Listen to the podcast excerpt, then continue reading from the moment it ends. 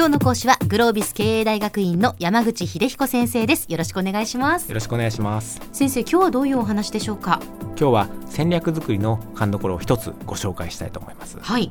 戦略作りの腕を上げるにはまず思考のスタイルや価値観から変えていかなければなりません、ええ、特に肝になるのはクイックダーティーというスタイルですクイックダーティーですか、はいまあ、クイックは早いっていうことですよね、はい、もうダーティーってなんか。汚いという、ね、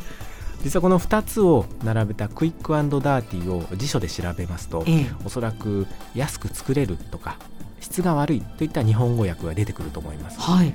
ただ戦略の世界で使われるクイックダーティーは少し意味が違っていて、はい、完成度は低い。つまりダーティーであってもクイックつまり短い時間の間にアウトプットすることに価値があるとそういう考え方です。ああそうなんですね。びっくりしました。クイックダーティーってやっぱりなんかあんまいいイメージがないなと思って。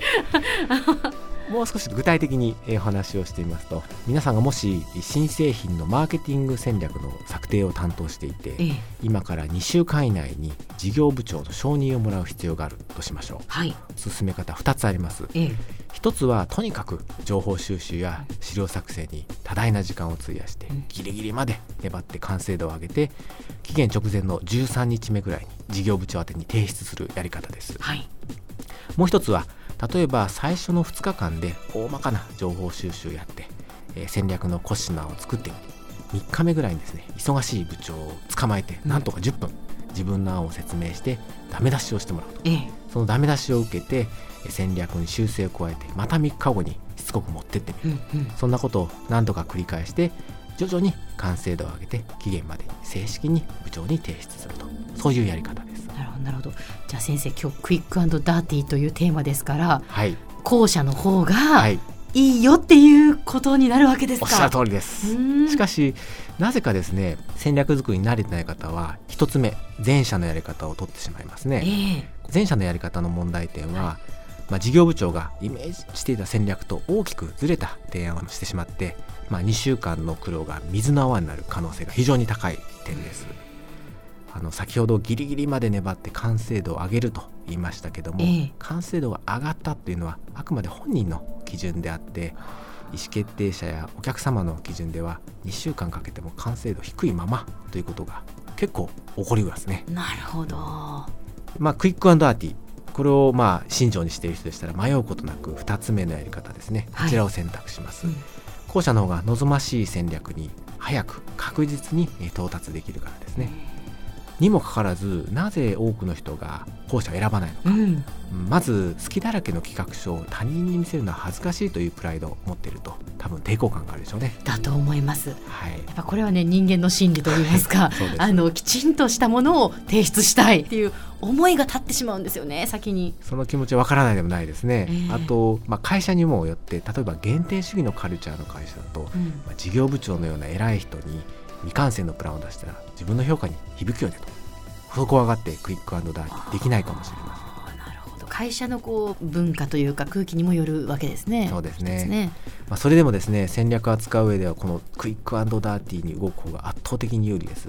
ですからまあ個人も会社も組織も価値観から変えていってほしいと思いますね。つまり2週間かかってようやく90%仕上げるやつよりも完成度はたとえ30%でもいいから2日でクイックに成果を出せるやつの方が偉いなとこんな価値観ですね。ああ怖いですけどね このまま出していいのかなってやっぱ思いますけどね。まあその気持ちは分からんでもなくて、えー、まあ、皆さんが自力で完璧な企画を作り上げてやろうとか、うん、まあ、未完成の企画を人に評価されるのは悔しいとそういったつまんないプライドを持っているとしたらですね さっさと捨ててしまってください。つまらないプライドなんですねこれはね、あの早めにねいろんな人にレビューしてもらうことで自分の発想ばかりでなくて、他人の頭脳も借りることできます。しかも時間を短縮しながら最終的にはより高い完成度の企画を仕上げることができます。だからプライドをちょっと捨てるだけで得られるリターンっていうのは計り知れないと思いますのであとこのクイックダーティーは実は戦略立案の時ばっかりではなくて戦略の実行の場面でも役立つスタイルです。MVP という言葉がありますが、ええ、プロ野球なんかで活躍した選手に贈られる MVP ではないですね。あ違うんですね、はい、あれはあのモストバリアブルプレイヤーですけども、はいはい、経営の世界での MVP といえば、え、ミニマムバイアブルプロダクトミニマムバイアブルプロダクト、はい。はい、これは実用に耐えうる最低限の製品という意味になります。あの最近事業開発ではですね素早く事業を立ち上げるために仮説検証というのを繰り返すリーンスタートアップという手法が支持されています、このリーンスタートアップと中核になる手法がこの MVP の活用です、新製品やサービスをお金や時間をかけて完成させて投入し市場に受け入れられないかもしれないリスクを負うよりも、最低限の要件を満たすこの MVP を素早く作って顧客に使ってもらいその反応を見て修正を繰り返すのがこのリーンスタートアップのやり方です。先ほどお話ししたこのクイックアンダーティーの姿勢が MVP のベースになっていることがお分かりいただけると思いますですね。なんかどうしてもねやっぱりその新製品市場に送り出すっていう時になるともう先ほどの企画書ではないですけれどもやっぱりこうこれだと思うもう完成したものをきちんと出さなきゃいけないっていうふうに思いがちというか、ね、思ってしまうかもしれませんけれども、はい、そうではなくて、はい。ええ、今その新製品開発の考え方も大きく変わってきている。スピードを重視してより精度を上げていくために逆説的ですけれどもまずは最低限のものを出してみるということが大切だと思います。そして出した上でそのユーザーの意見などを反映させた新しい商品を出していくっていうことそうですね。仮説検証という話になります。これまた次回以降お話ししていきたいと思っています、うん、ちなみに先生そういうリーンスタートアップで MVP を活用している企業っていうのは私たちの身近なところでどういう企業とかどういう商品とかあります実は今伸びているスタートアップの会社というのはほぼ全てこのやり方ですね。特にアプリの開発なんかでは対応されていますね。ああアプリは確かにそしてバージョンアップしていきますもんね。そうですね。でお客さんからいろんな意見をもらいながら少しずつより顧客ニーズに適したものを作っていて。で完成度を上げてからようやく収益化ですね。そこに課金をしてお金を稼ぐというところにだんだん軸足を移していくとそういうやり方を進めてくれますね。ネットの世界特にスピード重視ですのでまず最初に商品を出してしまうこと。これが競争に勝ち残る鍵だと思ってます。なるほどなるほど。では先生今日のまとめをお願いします。はい。戦略の策定でも商品の開発でも完成度よりスピード重視でつまりクイックダーティーでそれが結果的に完成度を上げるコツですと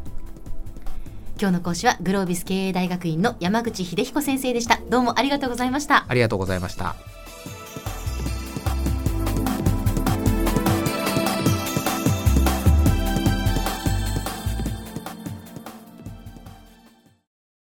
ゾクゾクグイグイメラメラつながる。ゾワゾワハラハラメキメキつながるズキズキ。モワモワホカホカつながる。キリキリ。ザワザワキュンキュン。ガンガン。ワクワク。うずうず。ドキドキ。ルンルン。バクバク。九州人のいろんな気持ちつなげます。九州から輝こう。キラキラつながる。 QTnet